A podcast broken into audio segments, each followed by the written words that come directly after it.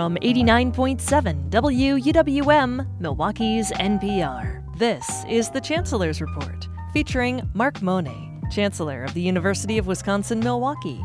Here's your host, WUWM General Manager John Hess.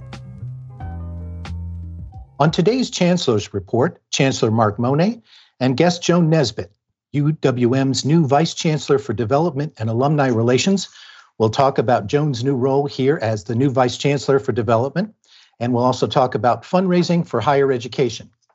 Fundraising for higher education can be a tricky business, especially when faced with challenges like competition, the pandemic, inflation, and shifting perceptions about the value of higher education. Today, Chancellor Mark Mone and I talk with Joan Nesbitt, new Chancellor for Development and Alumni Relations. So, Mark, we'll start uh, with you. Tell us a little bit about Joan and how did you uh, find her and how did she come to be selected as the new Vice Chancellor of Development and Alumni Relations here at UWM? Well, thanks, John. Good morning. And uh, that's uh, a great question because it sets the stage for me to be able to talk about Joan, who I'm so proud of and, and delighted uh, with her joining our team. And, and let me share with you a little bit uh, as to why and why I think it's so important for her to be a guest on the program today, uh, for us to be able to introduce her to the community writ large in this context.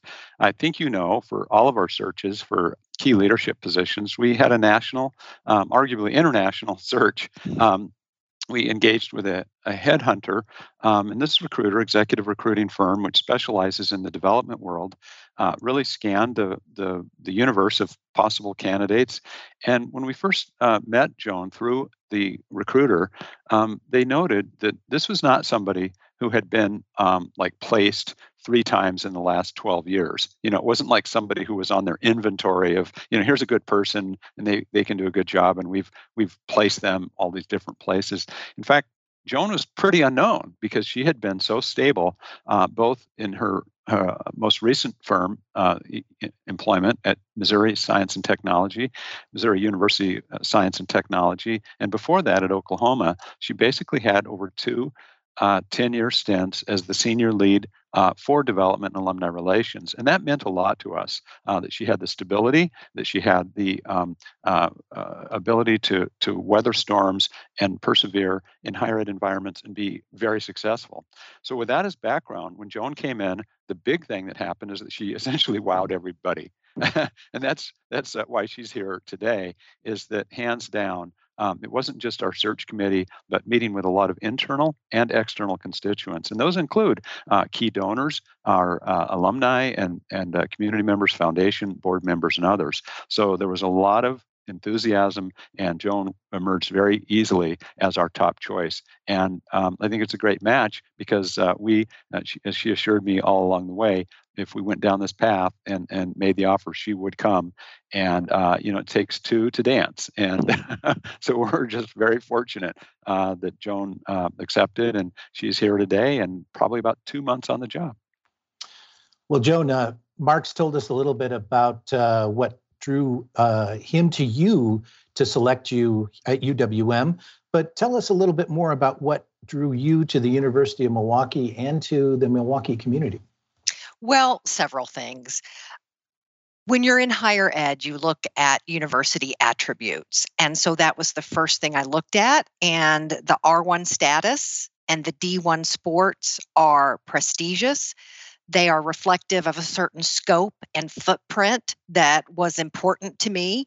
And, and those are the first two things I noticed. I'll be honest, the chancellor's leadership and background very much appealed to me even without a personal introduction.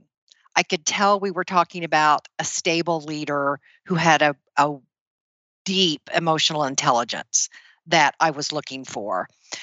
Milwaukee, what can I say? I've never been here, but I knew people who had and had nothing but great things to say about it. So the diversity of the city meant a great deal to me coming from rural Missouri our family loved our time in rural Missouri, but it's very homogenous.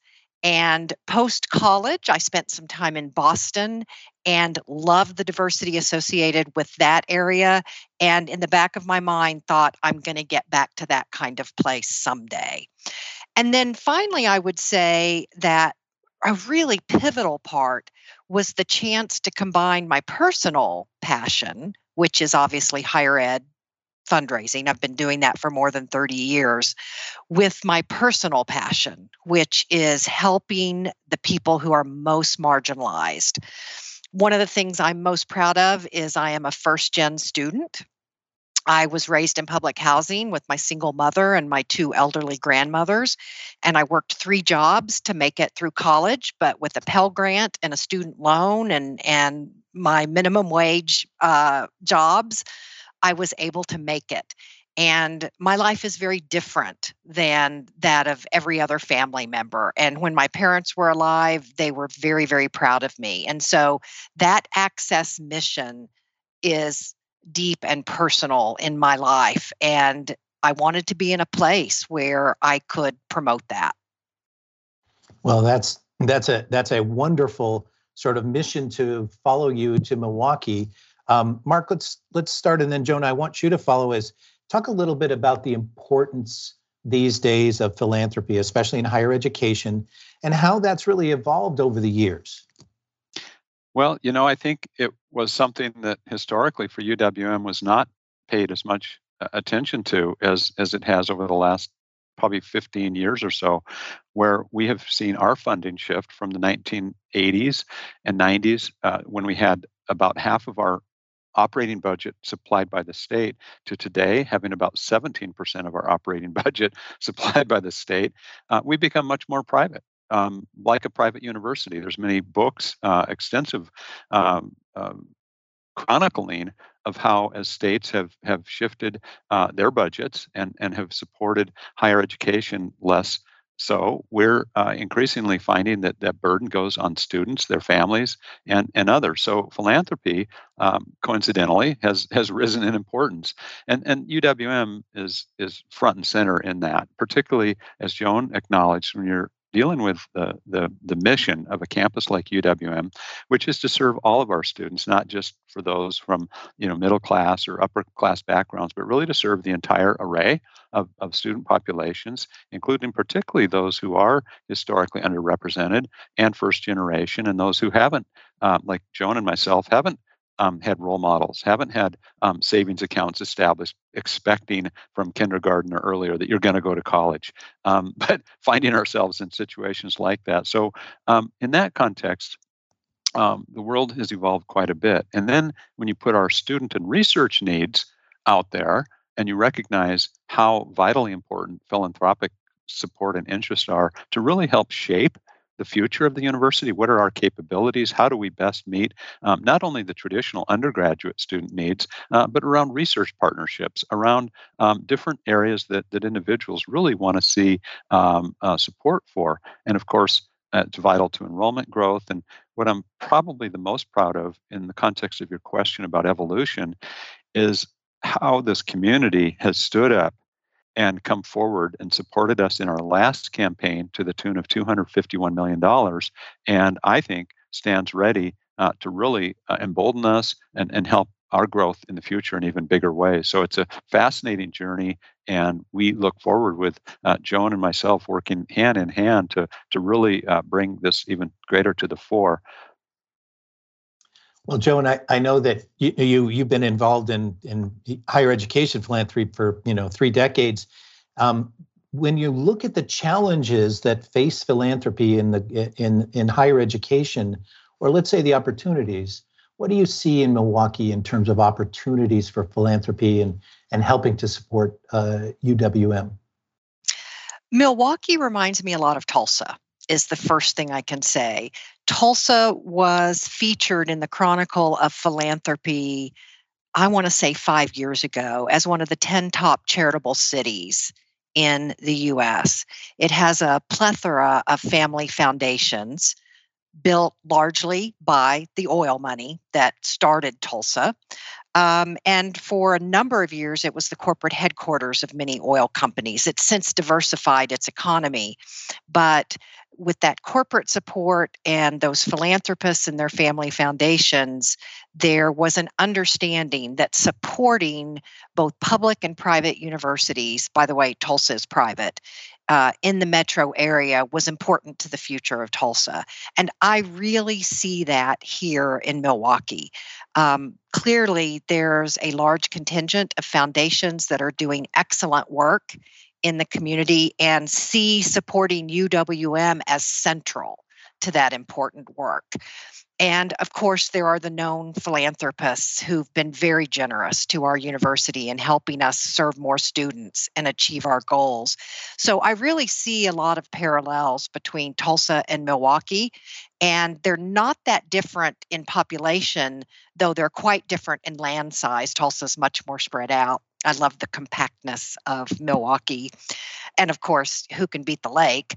But um, but I see them as very similar. And so there's a comfort level for me in getting to know Milwaukee.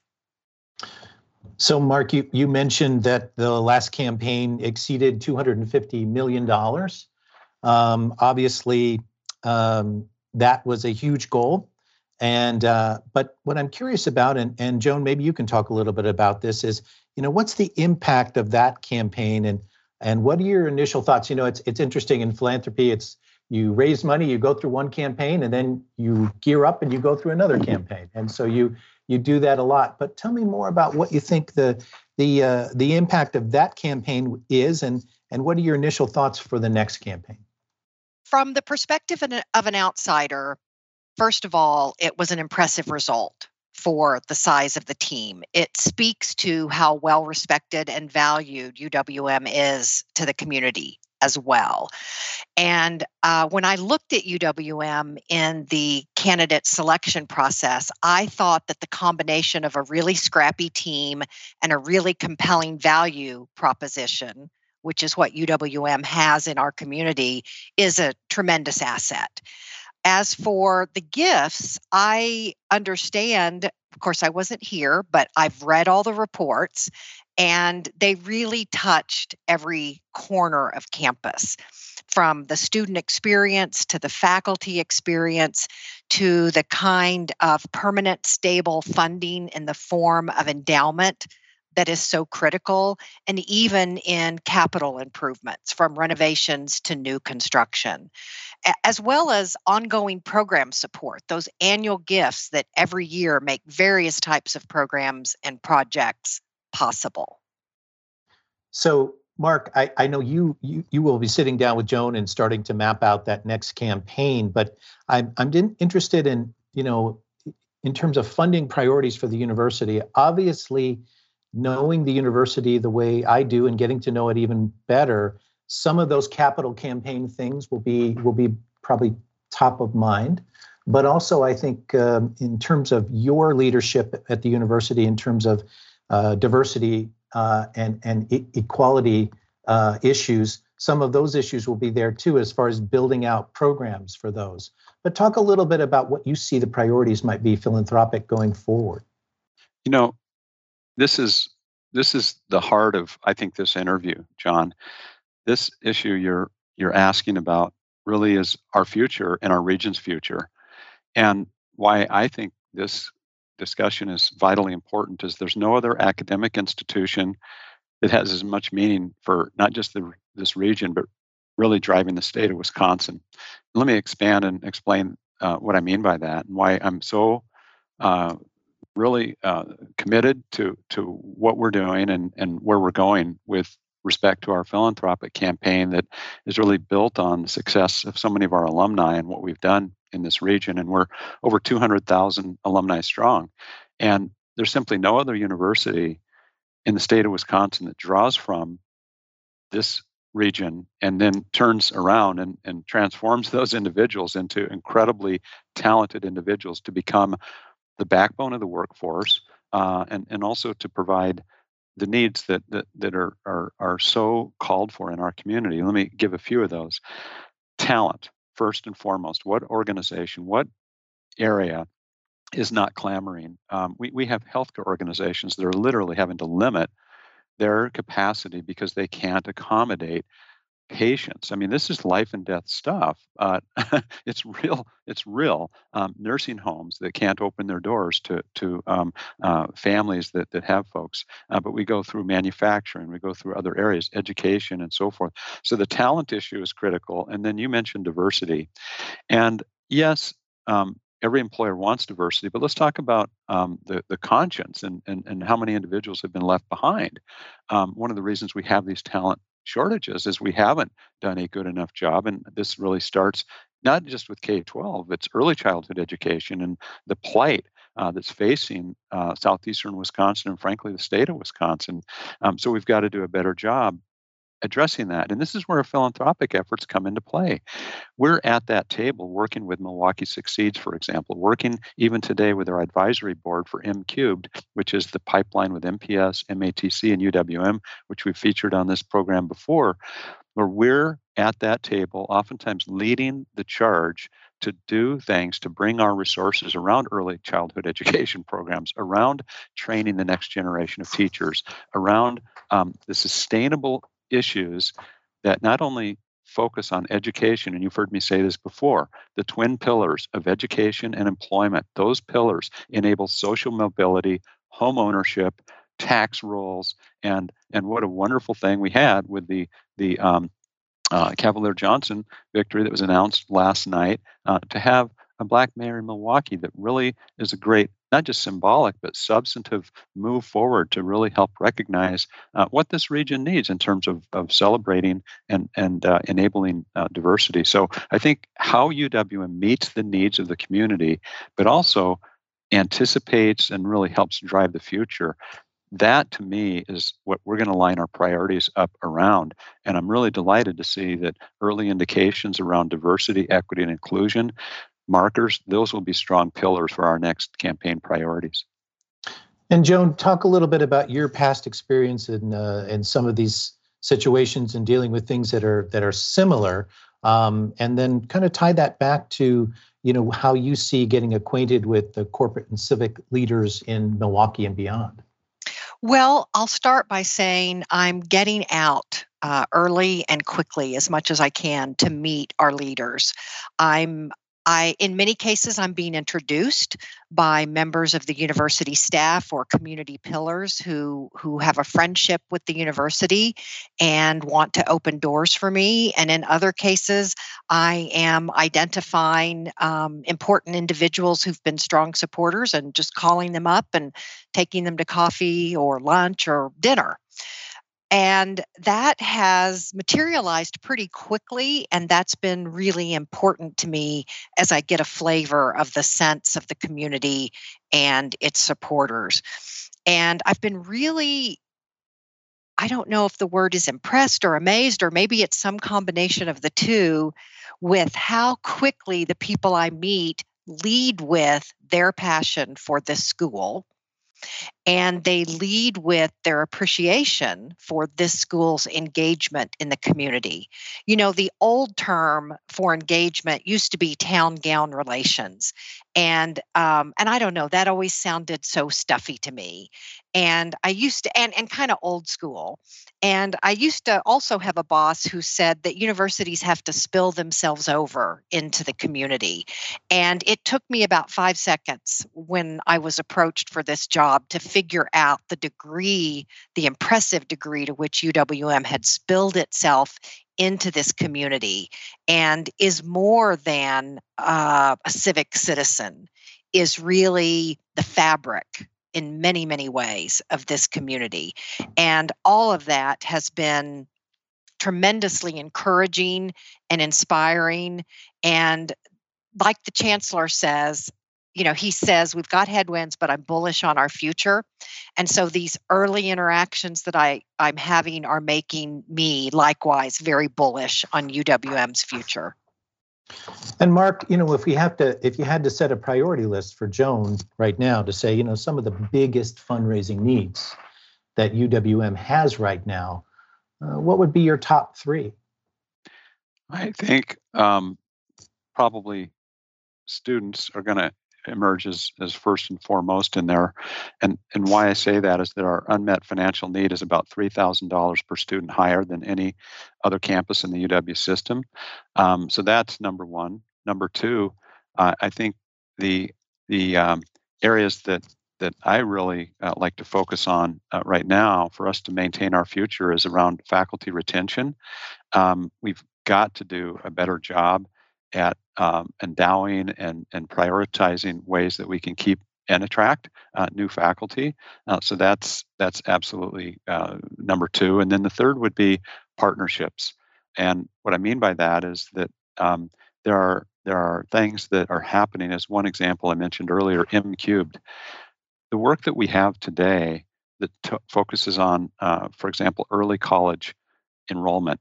We're having students that due to philanthropic support and and resources that we've identified, we have students that are getting a smart start. They're they're able to engage as juniors and seniors in high school, getting college credit both at UWM and MATC, and they can get almost um, between a semester and a year of college over their their last two years in high school at no cost to them, which not only saves them money, but it's, it speeds up their time in college and gives them confidence. And that's probably one of the most important components is that confidence and that sense of mastery. And that that is just one example of the impact. So so if you think about that and what it means for our future to have MPS students that are getting early college credits at no cost that's where philanthropic and campus support comes together and really hits things well. That's just one partnership.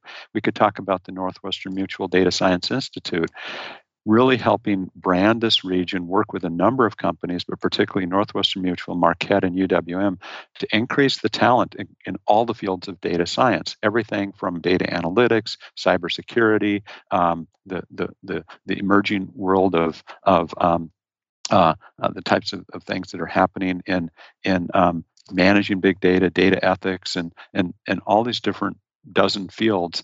Um, that's needed in all fields, all all areas. So um, that's a partnership that's going to help brand our region, keep companies here, uh, grow others, and and uh, so I could give you a number of examples, but those are the types of uh, priorities. So students, uh, faculty, and partnerships.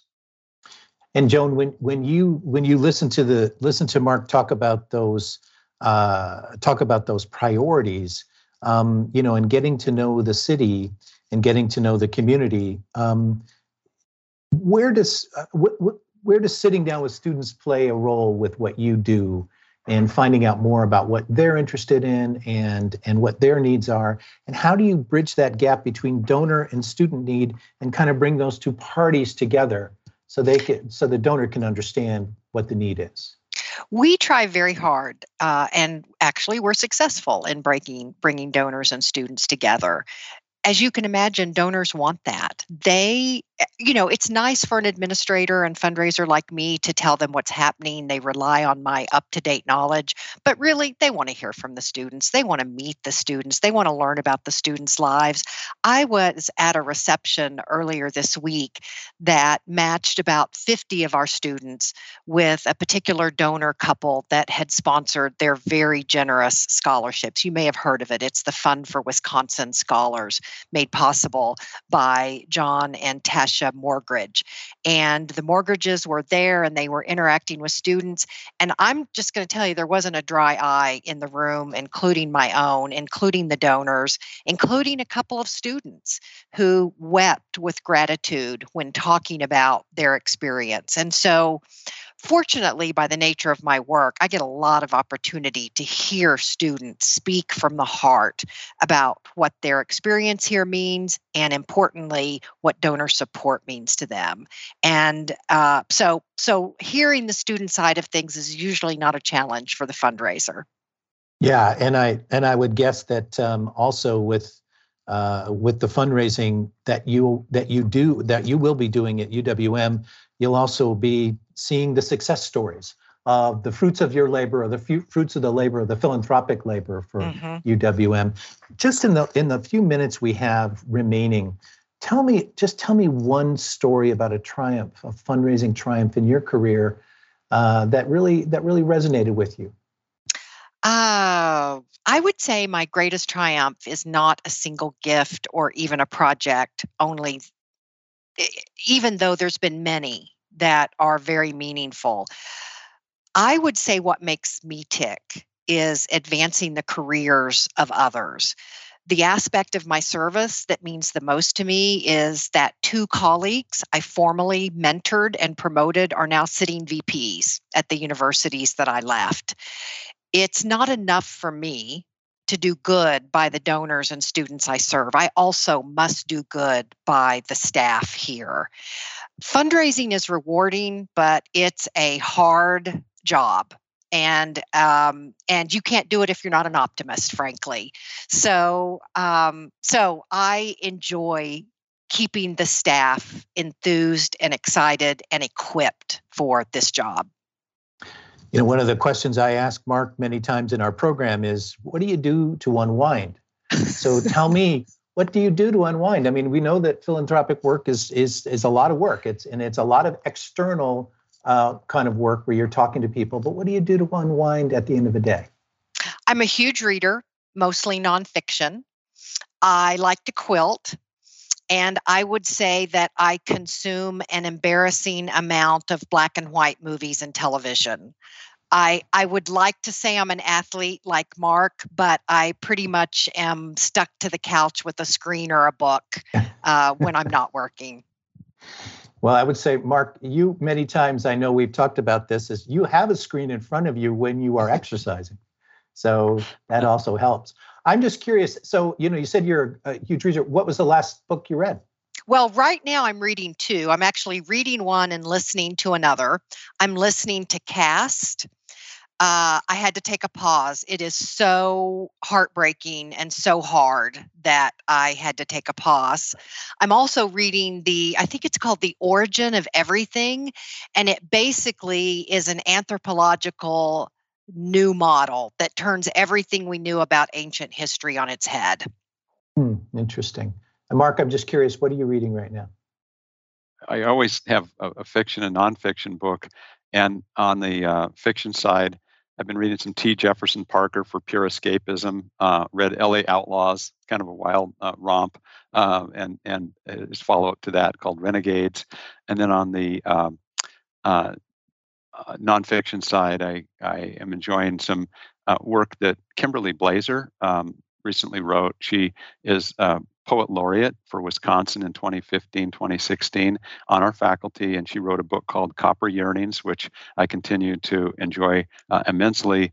And uh, also her sequel uh, to that, which was uh, co published in France, uh, which is uh, Dances Resistance. And um, it's, it's just fascinating. I've recently really engaged a lot more in poetry than I ever have before. Well, that's fantastic. Well, I told you this was going to go fast, and we're at the end of our time. So uh, we've been talking today on the Chancellor's Report with Chancellor Mark Mone, with guest Joan Nesbitt, UWM's new Vice Chancellor for Development and Alumni Relations. And Mark and Joan, I look forward to working with both of you in the future. And um, I think that, Joan, you are going to love Milwaukee and, and love this community. And so thank you for taking the time and, and, uh, and talking with us today. And uh, thank you for listening to the Chancellor's Report. I'm John Hess, General Manager of WUWM.